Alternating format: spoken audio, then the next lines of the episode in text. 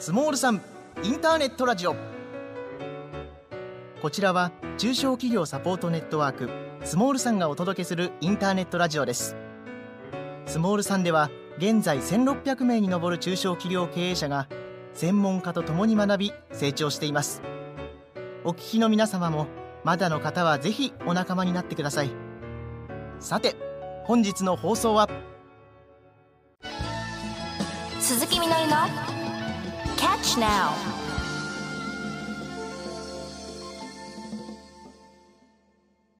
はい、えー、第4月曜日担当鈴木みのるです。長吉翼です。はいということで。はいもうすっかり夏ですね。すごいね。すごいですね。暑いよ。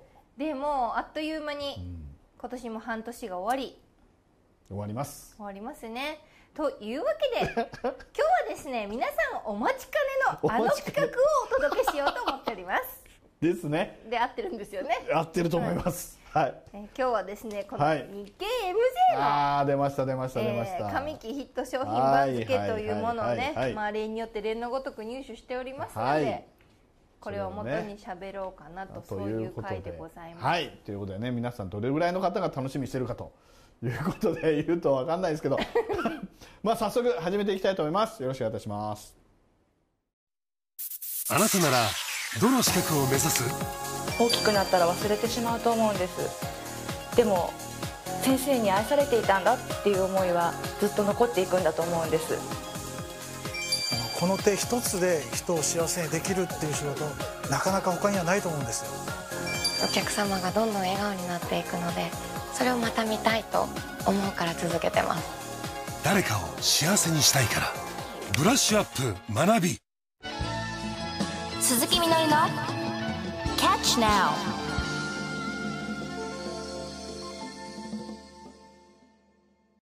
はい、えー、それではね早速始めていきたいと思うんですが。はい、皆さん見てくださバーンってバーンって音い。でもうね、キャッチナウも何年もやってると、一年に2回もお世話になってると、こういうふうに機能的になってくると。なってくるんですね今日びっくりしました。ここ入ってきて、はい。いきなりこんな感じになってて。こんな感じにね。むしろ今までし新聞だけでやってたことが番組としてどうなんだって。どうなんだって。いう実際あるだろうっていう やり方がね。おかしいよね。なんで新聞だけ読んでんだってなかなかないですよね。なかなかないですね。というわけではい。我々の番組も番組らしい設備をはい。登場させちょっとてね。はい。まあお話ししやすいですうん。ね。そうですね。というわけで、はい早速えーどうですか？早速2022年上期ヒット商品番付に切り込んでいきたいと思うんですけれども。これねまだねパーッとしか読んでないんですけど、はいはいはい。なるほどなっていうもののランクインと、うんうんうん。あれ？絶対私あれ入ってると思ったのにっていうのが入ってないっていうのがあって。なるほどまあちょっと。ちょっと残念な気持ちうん、も気持ちもありますね。どうですか？今回の番付見て。まあね我々ぐらいになってくると番付見て一喜一憂しますから。はい、そうですね。あの予測とどう違った。予測で競馬の予想してるんじゃないんだけどね。まあでもね比較的こんな感じかなって。今最近のなんかね流れで言うと、まあ、コロナ消費が結構ねずっと続いてきたんでそれにこうどうやってそこからどう回復したのかみたいな消費をこうランキング入れるんじゃないかなと思ったらやっぱりその辺が来たかなというふうには思いますけどね。はい、はい。じゃあ例によって例のごとく、はい。はい。はい。はい。えー東の横綱から発表します。ちゃんちゃんちゃんはいどうぞ。値上げ消う費。ーん来た。値上げラッシュの中うん。価格価格据え置きのプライベートブランドが好調、はいはいはい。イオンはプライベートブランド食品のうち、うん。主要品の売れ行きが前年同期比うん約20%増、ほうほうほうほう高額品の駆け込み需要もなるほどね。ということですねはいはいはいはいはい。価格据え置きだったんですねプライベートブランドってそうなんでしょうね。もうギリギリまで待ったのかなっていう気もしますけどね。だからまあ本当に今何から何までもう値上げ、値上げっていう状況の中で、まあまだね据え置いてるものについてはこうガツッと買っちゃおうというギリギリのね消費税アップの直前になんか物買うような似てますよね。でもその私ちょっと社会情勢に疎いとこあるんですけど、いや物価高騰してるよね値上げしてるよねっていうのは皆さん周知の事実だと思うんですけどなんかあれがあるんですか？何月何日から一斉に値上げっていう感じだったんですか？いやどっちかとバラバラバラ。ですよね、うん。あここもか。あこうん。の業界もか。っていう感じで、そうですよどっねちかっていうと。あじゃあそんな中プライベートブランドすごいですね、価頑張り格ましたね。僕これはあんまよく分かんなかったですけど、まあ、どう値上げっていうのがね今すごくどんどん増えてきてるっていうことがあるんで、本当一緒の間にカップラーメンもねガンと値上げしたりとかしてるんで。えそうなんです。カップラーメンもなんですか？カップラーメンは今もう小麦が値上がっちゃってるんで。はあだから小麦値上がってさらに9月からまたさらに値上がるっていう話も聞いてますんでね聞いてるんで。えってことは、はい。そのえ先物とかで小麦買ってた人って今めっちゃ儲かってるんですか？そういうことじゃないんだ。そういうことです。はあ勉強になる。はい。さすが経済番組。経済番組。経済番組じゃないですけど。経まあそうなんだ、はい。じゃあ、そのプライベートブランドが、まあ、うん。企業努力とかで、はいあのその価格を据え置きしてるというただねもうもうもう無理だと思いますよ。あそうは言っても。とはいえもうこの値上げそのなんだ原材料が上がっちゃってるんで。プライベートブランドとは言ってももうそろそろ限界があるんじゃないかなと思います。でもさこれこの東の横綱はにイチャモンつけるわけじゃないですよ、はいはい横綱ね。イチャモンつけるわけじゃないですけど、はい。あのねい小市民がスーパー行って感じる嫌な感じベスト3に入ると思うんだけど、ん。値上げしたな嫌です、でもそれより私もっと嫌なことがあるの。なんでしょ価格据え置きでグラム数減ってんじゃないかよっていうこっそり、こっそりパターン。なんこっそりパターン。かねあれが一番ムカつく。なんか騙そうとしてるのかっていう感じがして嫌でだからその価格据え置きでも中身はどうなってるのかなっていうのはちょっと気になりますね、まあでもさすがにグラム数減らしましたとは書いてないからね。うん、でもでもそんぐらいの工夫をさまざまな工夫をしないとしないと市民の支えにはなれないから。そうですね。うん。やっぱそうだったんですね。はい、というわけで東の横綱は,、はい。東はえー値上げ消費というね。消費行動ですねもうね。うん。はい。ことでした、はいはい。西。西。西の横綱。これはちょっとですね。東の横綱とは、うん。まあちょっと打って違ってちょっと楽しい話題ですね、リベンジ旅行。おリベンジ旅行。そんな呼び方するんですね。そうなんですリベンジ旅行、はいはいはい。えーコロナ禍で見送っていた旅行に踏み切る人が増加、はいはい。JTB はゴールデンウィーク期間の国内旅行者数が21年比7割増と推計、はいはいはい。遠方への旅行需要も高まった。これはでも本当そうでしたね。うーん。5月はすごかったもの。久しぶりにそのなんて言うんだろう、国から、うん。あの締め付けがあんまりなかった、うん。ゴールデンウィーク？全くないじゃん2年ぶりだから3年うん？3年ぶりっていうことなんでうん。もうこれはねもういろんな気持ちがん。ドーンと爆発したってことでそこでもう旅行に行ったりあと里帰りしたり。里帰り多かったみたいですね外帰りがめちゃくちゃ多かったですね。うんね。うん。それでもうリベンジ旅行というかもうリベンジ里帰りというかもうそこで一気に行ったかなと。あとあれですよね。その国内での移動はみんな比較的、うん。あの動いてきたきはい。てはいるけど、まだまだ海外旅行行くにはハードルが高いっていうのもあって、本当そうですね。この国内旅行が7割増と、7割でしょうね。うん。これはもう分かります。もうそうでしょうねっていう。うん。そう思いましたまあでもなんかね私やっぱ文句が言いたいんだけあ出ました？どはい。その今ね、うん。ワクチンとか、はい。いろんな国で研究とかお薬とかもあってあれですけど別に特に3年前とかと何にも根本的に解決してないのに結局みんな旅行するんじゃんってね。この23年間バカみたいに締め付けられて何だったのかなって。はい。はい。ちょっと思いますよね。そうそうですね。おっしゃるとりです。はいはい。というわけで、えー次はですね、はい。じゃあ大関見ていきますか。東の大関からいきますか。東の大関はなんかもう私の中ではこのヒット商品番付の中ではもうね大御所って感じ。ノンアル生活。ノンアル生活。これね名前は今回はノンアル生活となっておりまして、うん。あえて飲まない生活スタイルが拡大。サントリーグループの1月から3月のノンアル飲料販売数は前年同期比14%増そんなに上がったかね。ということなんですけど、まあ、こういう切り口で大関に入ってますけど、うん。ずっとさサントリーのオールフリーとか、ノンアルコール飲料ビアテイスト飲料みたいなのってずっとこのランクインし続けてきたじゃないですか、はいはい。我々何回かこれのあのランキングで喋ってると思うんですけどだからまだそこからさらに増えてるっていうか。増えてると思いますね。うん。確かに。それがすごいなって。うん。あえて飲まない生活スタイルが拡大と。いやでも本当飲まない人っていうか飲まない飲んでた人が飲まなくなるケース僕すごく見ます最近。うん。非常に見ます。やっぱここ23年の生活がそううんそうなったんじゃないかな。ね。うんと思いますけどね。あとやっぱりあの私もサントリーのオールフリーが大好きなんですけどあれだってね普通にね美味しいんだもん。普通に美味しい？あれ普通に美味しい。なんかお酒を我慢するために飲むんじゃなくて、はい。なんか普通に好きだから買って飲んであます。そうなんだ、はい。普通にもう飲み物として好き。飲み物として好きですね。あーそうなんですね。はい、あなんで非常に喜ばしいニュースですね、はいはいはいはい。それはいいですね。とここまで、まあ、はい。3つペラペラ喋ってきましたけど、はいいなんか次気になるものあります？やもうそうするとあれでしょう西のやっぱり大関がね。メタバース。メタバースでしょうね。ネット上の仮想空間でか交流や買い物ができる。海外勢が先行していたが国内の小売やサービス業が相次ぎ導入。はい。ということで。そうなんだって感じ。はい。なんか前もちょっと触れましたよね。この番組で。うん。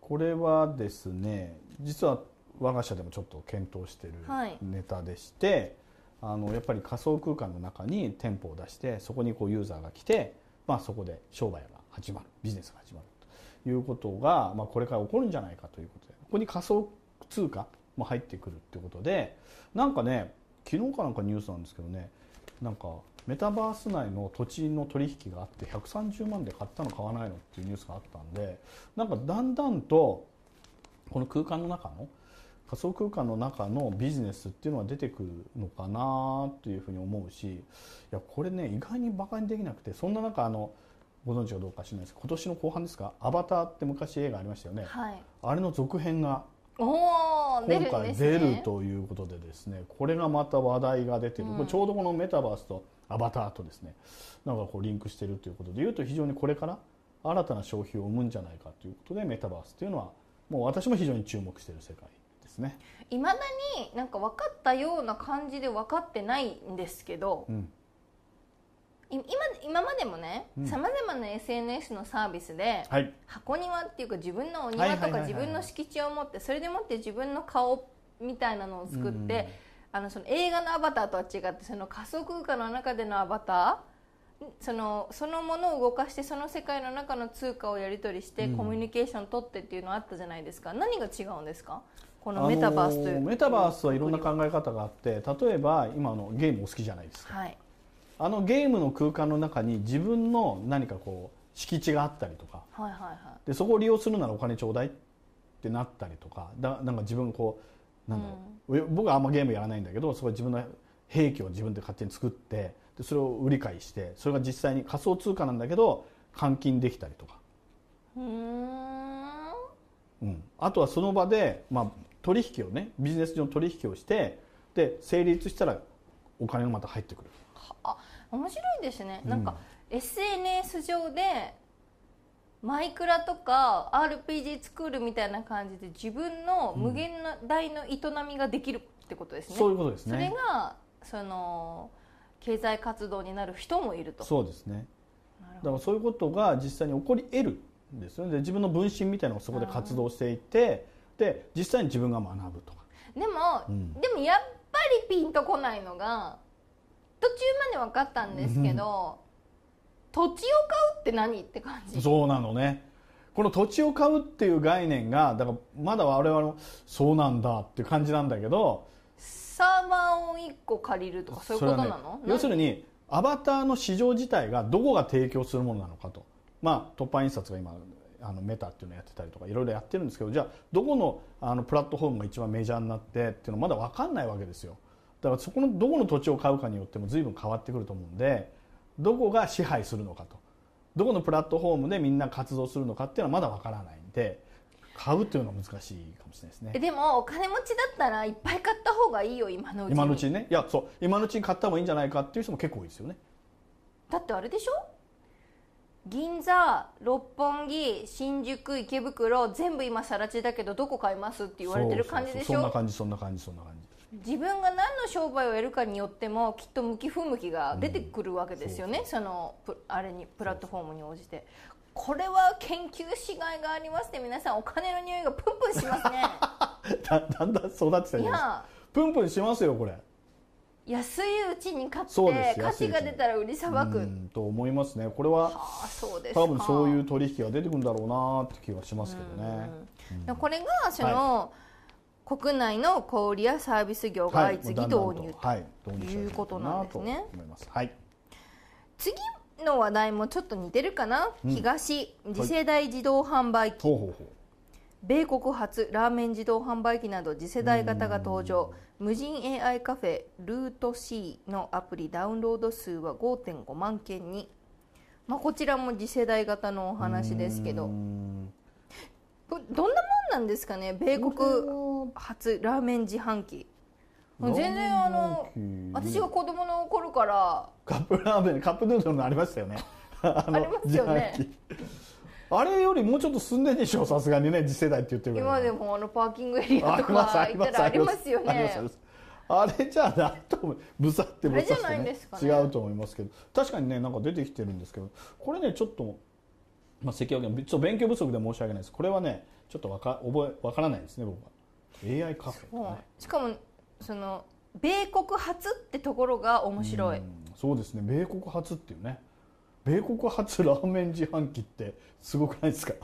でもアメリカ人めちゃめちゃインスタントラーメン食べるんですよ。めっちゃ好きなんですよ。そうなんだ。はい。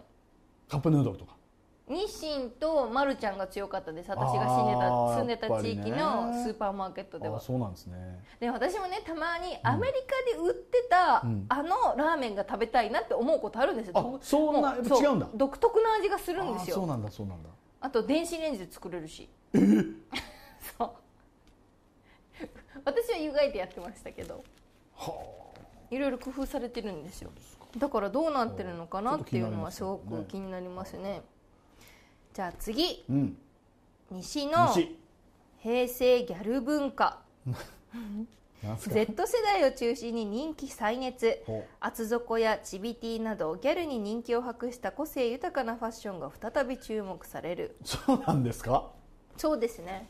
でもいやほら昔から言うじゃないですか、ファッションってまた昔のものが流はいはいはいはい行ってまたこう順繰りはいはいはい。繰り返されるっていうじゃないですか、まさにそれが起こってるだけの話だと思ってたんですけど本当にね私が小学生ぐらいかなん。安室奈美恵さんが大ブームで「アムラー」って言葉あったでしょ、はいアムラーあの時みんな厚底履いてうん。ルーズソックス履いてん。チビティ着てはいはいはい。この T シャツとパンツの間に少しおお腹が出てるっていうのが流行ったんですけど今まさにもうそんな格好がすごく流行っててへえ。で私が今一番欲しいものランキング第1位は黒の厚底スニーカへーやっぱりえね欲しいなって思おっとっとあそうなんですね。うそう。流行ってんですよ。へでえあのプチプラのファッションブランド若い子たちのファッションブランド、例えばみんなの身近なところで言うと GU とかかな？うんうんうんもう本当にもうチビティとかそういうのがすごく多い、へえあそうなんですね。あとこの間聞いた話だとまたルーズソックス流行ってるらしいですじわじわ。へえそうなんだ。でも多分だけど私が小学校ぐらいにそれ流行ってたってことは私よりね多分ね78歳年上の世代がど真ん中世代なんですね。ってことはきっとその人たちの子供たちがあやってんですよ。あなるほどね。多分。そういうことなのね、うん。と思いますけど。じゃあちょっといろいろ話があれ盛り上がったところあれなんですけど前半これぐらいで一回止めないと。あもう終わりですか？ねそうしないとちょっともう1年に2回しかないのにもうということでちょっと後半またじゃあ続けたいと思いますんで、地域コミュニティを大切にする金融機関。第一勧業信用組合。地域やお客様の課題解決そして永続的な社会づくりに貢献します。鈴木みのりの Catch Now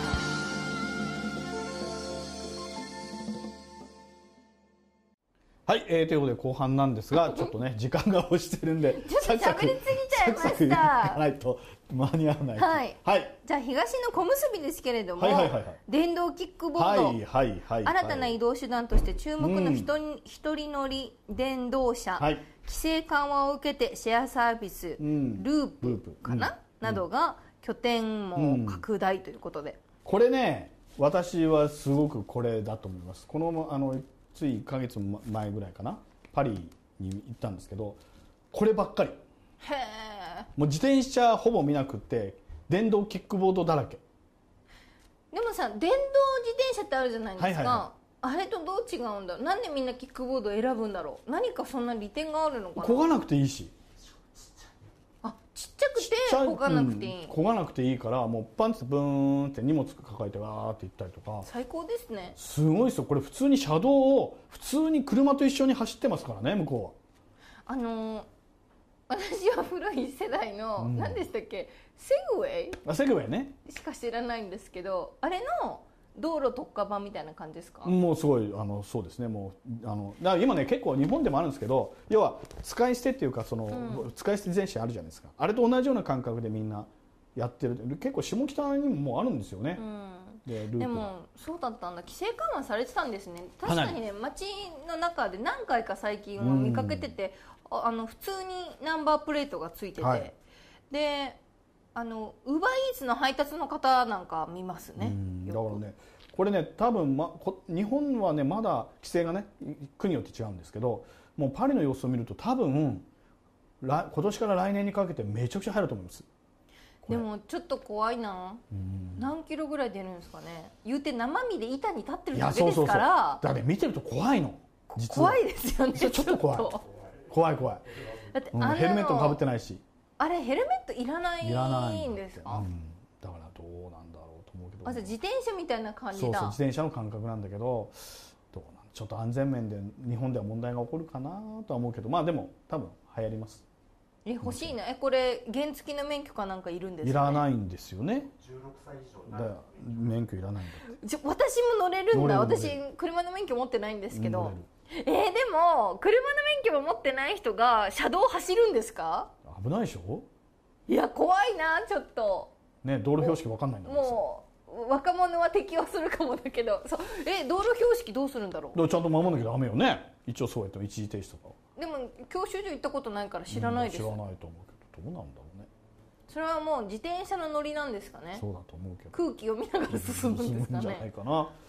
明確なルールないですけどね。そうなんだ、そうですそうですね、ちょっと期待ですね、はい新しいこれは多分流行ります、次は銀座100円ショップ、はい。ダイソーセリアなどの均一価格チェーンが銀座に初出店。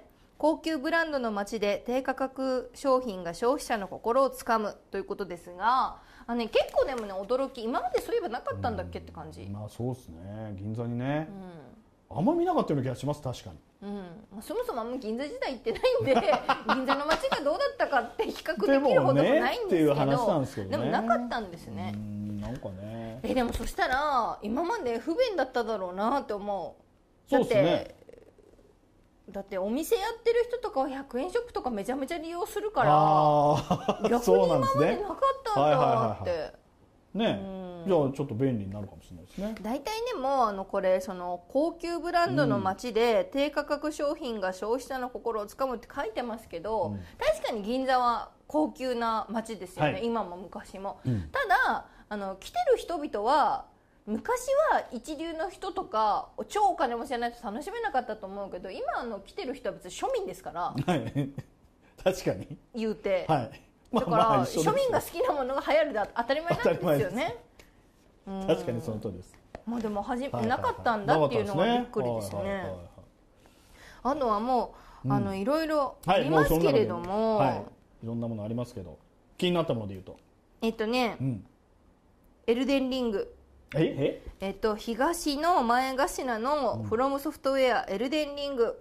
2月発売のアクション RPG ゲーム、コアなゲームファンを中心に支持され世界累計出荷本数は1340万本突破全く分かんないですね。このねエルデンリングってすっごいね私はやったことないんですけどゲーム好きの人ってもう本当にこのエルデンリングエルデンリングってもうめちゃくちゃすごくてエルデンリングの実況プレイとかも YouTube ですごい流行っててすごいんですよ。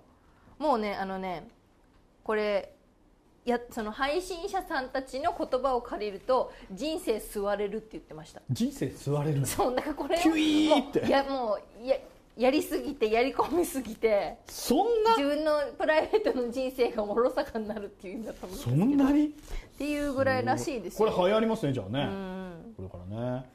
あとはスパイファミリー、まあでも、うん、スパイファミリーは入ってるかなとは思ってた、うん。やっぱアニメ始まってすっごい人気だし、アーニャがまあもうねアニメなのなおさら可愛いし。可愛いったらあれしない。でも私が初めてスパイファミリー読んだのってまだもうもっともっと昔の、あのジャンププラスアプリで読んだんですよ。その時からもう号泣してて私。号泣してたの？号泣してる。えなんか号泣しません？号泣？うん。まねあシーンとよによってはね。ううん。まあまあわかるんだけど。え最初はどんな漫画なのかなって思ってたんだけど、最初ねわかんないよね。うん。独特の世界観で、ミスターミセス・スミスみたいな感じなのかなと思ったらもうちょっとそのうん。人間味あふれるっていうそうね。か、話ですごく大好き。可愛い。今すごい多分これからバンバン来るでしょうね。うん。もっとね。と思いますけど。私が喋りたかったのはこの辺ですね。そうなんですね。うん。私はでもあれでしょうね。プライベートサウナって前頭にありますけど西の前頭に。プライベートサウナ。うん。サウナはまあそんなに言うほど好きってわけじゃないんですけどあったら入るぐらいなんですけど、最近このプライベートサウナって出てきてますよね。前もか番組で喋った気がするプライベートサウナの話。そうでしたっけ？3密を回避できる完全個室サウナ店舗が増加、うん。テントサウナを扱う EC へのアクセス数はコロナ前の3倍に、ということですがまあ確かにねサウナ好きからしたら、その銭湯とかスポーツジムとかサウナをこれまで利用してたところの規制がやっぱすごくはいはいはいはい。って、まあプライベートでサウナに入れるならっていうのはあるのかもしれないですよね。なんかね今神楽坂にもこのプライベートサウナあるらしくてはなんかうちの会社の人が行ってるらしいですよあうん。もうなんかいろんなところに今プライベートサウナで本当街中にあるらしくて。ただね私もサウナ大好きなんですよ、お風呂とかあのジム、ジムもサウナ目当てに行くぐらい好きなんで。わかるんですけど、ただ一人でサウナってのんびりしていいのかな？私はちょっとしたねバトルをいつもやってるんで。バトル？あいつより絶対後に出るぞとか。なんで常に戦うんですかね？じゃあ なんとなく別に誰でも戦わなくたっていいでしょ別に。や誰だってあるじゃん。なんか。あまあまあね。入ってだからほぼ同時期に入ったりとか。あれねもう本当に人生の中で異質な空間なんですよ。うん確かにな。汗まみれになって、はい赤の他人と裸で一緒にいるんですね。確かに。息苦しいところで。息苦しいとこ。ろどうするんですか？いやさ私ね、まあ、もうサウナでのおばさんたちの会話とかで結構社会を知ったりとかしてるから あそこ会話するか？するんだ。ね、女性のサウナは結構喋るんですよ。喋れんよなあれ熱くて。それ男性だから喋んないだけじゃない？そうなのかな？すごいな、はでも一応そのサウナのところに今ね「木サウナ」って書いて「黙ってサウナ」って書いて喋らずに楽しもうねっていうスローガンみたいなのがもうどこ行っても貼ってあるんですけどその木サウナって書いた張り紙の前であのワクチンを3回目を打ったっていう話で大盛り上がりしてる軍団がいてなんだか健康に対する意識って何なんだろうなって思いました そ それで社会なの矛るほどね。盾をねなるほどサウナねから。あそうかそうか。の。なるほどなるほど。それは確かにそうだ。な。なかなかの矛盾で面白いね、はい。はいはいはい。なんでね、まあ、はい。そのプライベートサウナが流行ってるということですね。はい。あとあれですか、まあ、気になるのもいいんですけどなんか入らなくて納得してないみたいなことがもしこのランキングの中に入ってないんだけどあ、そう、私ね、絶対にね、カネボウのケイト、リップモンスター入ってると思ったんですけど、入ってなかったですね。なんですか？もうでも前のランキングだったのかな、もしかしたら。カネボウの化粧品なんですけど口紅リップモンスターっていう商品があって。リップモンスターの。まだ買えてないんですよ。新色が4月に発売したんですけどまだ買えてなくて。どこ行ってもないんですよ。で前から人気なんですよ、もしかしたら過去にこの番組でも扱ったのかなって感じ？どうなのかな？もうずっと売れててずっと手に入らない。カネボウのあのあ口紅なんですよ。リップん？ケイト。ケイトのあのリップモンスターっていうやつなんですけど何がいいかっていうとねもうこのマスクをした時に取れないっていうので人あ気なんですよ。そうなんですか。今いっぱいそんな商品出てるんですけど、い。その中でも。やっぱりうんまあ、もちろん発色もいいし可愛いしっていうのもあってなんですけどそれ絶対入ってると思ったんだけど入ってなかった、ないですねどうやらね、ということですが。はい。というわけで、というわけで？あっという間でしたね。今年も半年やってきてしまいましたって感じですね。本当ね、こんなにまあねこれ2回ぐらいに分けてもできるんじゃないかと思いますけどね、まあこれはね1回で大体終わるんであれですけどね。もういいですか？い言い残したことないですか？12月この、うん。その2022年の総締めくくりのランキングに何が入ってるか今一個予想しましょうよ。お。で俺してくださいよ。俺はだからさっきの電動のあれですよ。あれまああ。もう入ってるけどね。これがねまあでもほら締めくくりだからここの中のものプラス新しいものでその最終的なランキングだから、まあ、電動キックボードは入ってるまあ、と入ってると思いますしあとは何ですかこれからのことで言うと何が入るんですかね。あそういうふうに考えて生きてなかったですね人生。すいませんねそういうふうに日経 MC のランキングに何が入るかっていう人はいないと思いなかなますかそういうふうに考えなかったんでまあ多分コロナあだからねあ一つある。インバウンド消費。あ多分これから秋口にかけて外国人たくさん来ますから。インバウンド。あと旅行関係。あそれも絶対入ってるじゃないですか。絶対入ります。そんなつまんないやつじゃなくてもっと。いいや私たちがお思い出してくださいよ。どうして日経 MC のランキングの取り虜になったかっていうとね意ケツ外な毛トリマーっていうすごい商品のことを知ってそんなものがランキングに入ってるやばかったんだよあれがね。いろいろあってそれぐらいから我々はランキングの虜になったじゃないですか。でもそれは無理だよ予測するの。当ててくださいよなんか。それは相当無理。そうですか。そうですね。はい。じゃあ、えー今年の12月にもはい。また,、またね。ランキングを見たいですな、はい見ていきたいと思いますはい。今回も楽しかったですね。楽しかったですね。ということでランキングが終わりでございます。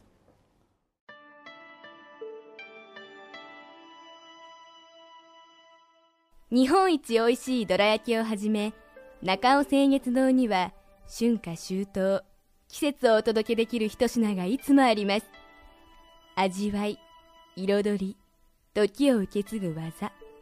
心をつなぐひとときのために伝え愛された菓子心。富山県高岡市の伝統の和菓子屋中尾清月堂に来られんか？スモールさんは1600名に上る中小企業経営者と10名の専門家たちが共に学ぶ知的サポートネットワークです。月2回ニュースが配信されそして全国にゼミが組織され毎月勉強会が行われています。入会ご希望の方はホームページからどうぞ。はい、えーということでね盛り上がった6月が終わりましたがさて7月なんですがなんと、はい。えーキャッチナウついに100回目を迎える。長寿番組。いや実はねはこの前の萩原さんのところもちょうどはい今回100回ということで、い、ろいろ企画を考えているようなので、我々もね100回で何か企画をそうですね。ね。ということで今、はまだ交渉中なんですけれども、なるほど。えーとあるスペシャルゲストをお呼びして100回のお。祝いをしていこうかなと。スペシャルなゲストですね。スペシャルなゲストです。これはちょっと。だってもう100回なんて信じられない。1年に12回しかないのに私もういくつなんだよって話ですよね。じゃあいくつから始めたんだって話ですよねさあということででですね、えーということで次の次回 100記回は。念すべき100回はなんかちょっとねお祝いっぽくしたいいなと思ってます。あの素敵なゲストをお迎えしてですね、はい。えーや迎えたいと思いますんでぜひ皆さんえー楽しみにしておいてください、はい。それでは皆さんごきげんよう。また100回目に